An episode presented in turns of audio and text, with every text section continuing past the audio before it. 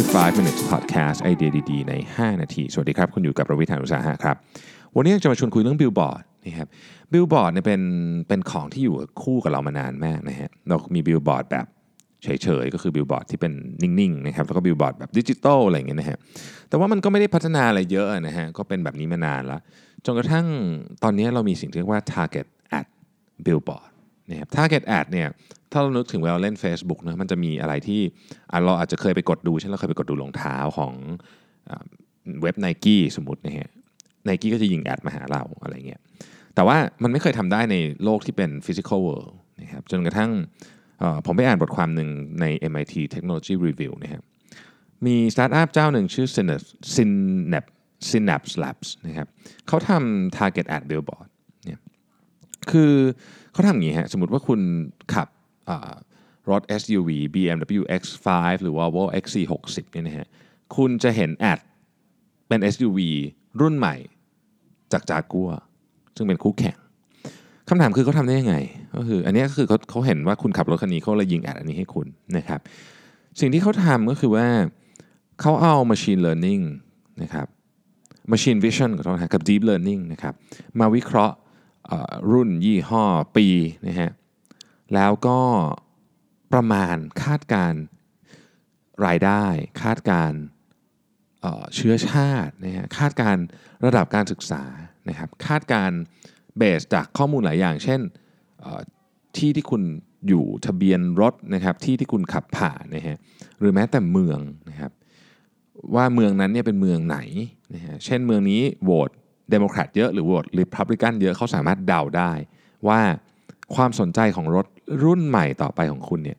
จะเป็นประมาณไหน เออ ไม่น่าเชื่อนะ Amazing มากเลยนะฮะ สมมุติว่ากล้องบนบิลบอร์ดเนี่ยเห็นคุณขับ X5 X6 หรือ XC60 นะฮะซึ่งเป็น SUV ทั้งหมดเนี่ยนะครับก็วิวบอร์ดก็จะยิงแอดของจากัวให้คุณเห็นนะฮะทีนี้เนี่ยความความเจ๋งของมันก็คือว่าแอดที่เป็น Target เนี่ยนะครับมันใช้จำนวน น้อยกว่าเพื่อที่จะที่จะ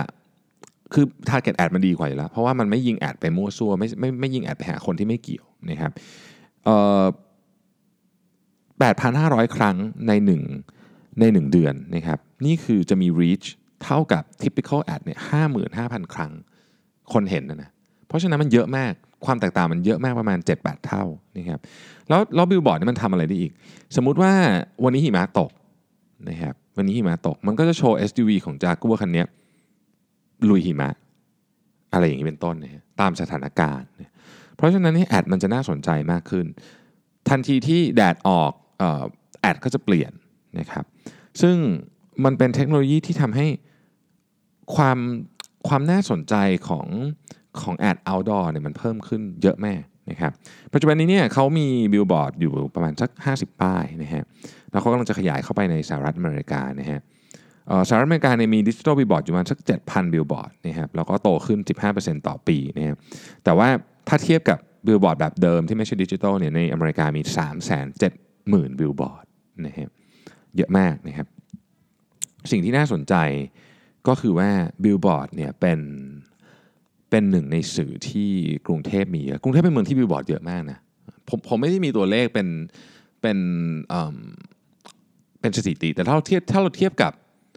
โตเกียวโอซาก้าลอนดอนปารีสอะไรพวกเนี้ยบิลบอร์ดของกรุงเทพเนี่ยมันกระจัดกระจาย คือพวกนั้นเขาจะรวมอยู่ที่เดียวนะฮะนิวยอร์กอะไรเงี้ย คือมันก็มีบิลบอร์ดเยอะนะ แต่มันไม่ได้อยู่แบบกระจัดกระจายไปทั่วเมืองอย่างเงี้ย แต่ว่ามันจะรวมอยู่ที่เดียว แต่ของเรานี่มีแบบมีแบบเยอะมากเพราะฉะนั้นเทคโนโลยีนี้น่าสนใจ และผมเชื่อว่าผู้เล่นรายใหญ่ในประเทศไทยอย่าง Plan B เนี่ยก็น่าจะกำลัง ศึกษาเทคโนโลยีทำนองนี้อยู่ เพราะว่าการยิงแอดแบบนี้เนี่ยจำนวนเขาเรียกว่า usage ต่อ billboard ก็คือการใช้ billboard หนึ่งอันเนี่ยมันจะเพิ่มความสามารถในการในการยิงแอดที่ถูกต้องมากขึ้นนะครับถ้าเรามองไปในอนาคตไกลๆเนี่ยเราอาจจะเห็นแอดลักษณะแบบที่เป็นมัปปี้ที่มันอยู่ข้างถนนคนเดินอยู่เงี้ยแล้วมันดู facial recognition มันอาจจะยิงแอดที่ตรงกับสิ่งที่คาดว่าคนที่เดินมากำลังอยากได้ เช่นถ้าเป็น ผู้หญิงอายุน้อยหน่อยอาจจะมีเครื่องสำอางที่ target กลุ่มผู้หญิงอายุน้อยนะครับถ้าเป็นผู้ชายใส่เสื้อฟุตบอลมาอย่างเงี้ยก็อาจจะเป็นแอดโฆษณา ไม่รู้ว่า True Vision ที่แบบถ่ายทอดฟุตบอล อะไรแบบนี้ก็ได้เนาะคือมันก็อาจจะมีวิธีการทำที่น่าสนใจแบบนี้ ซึ่งก็น่าจะเปลี่ยนวิธีคิดของเรื่องการทำโฆษณาที่อยู่บนโลกออฟไลน์ไปอีกนะครับ ขอบคุณที่ติดตาม 5 minutes นะครับ แล้วเราพบกันใหม่ในวันพรุ่งนี้ สวัสดีครับ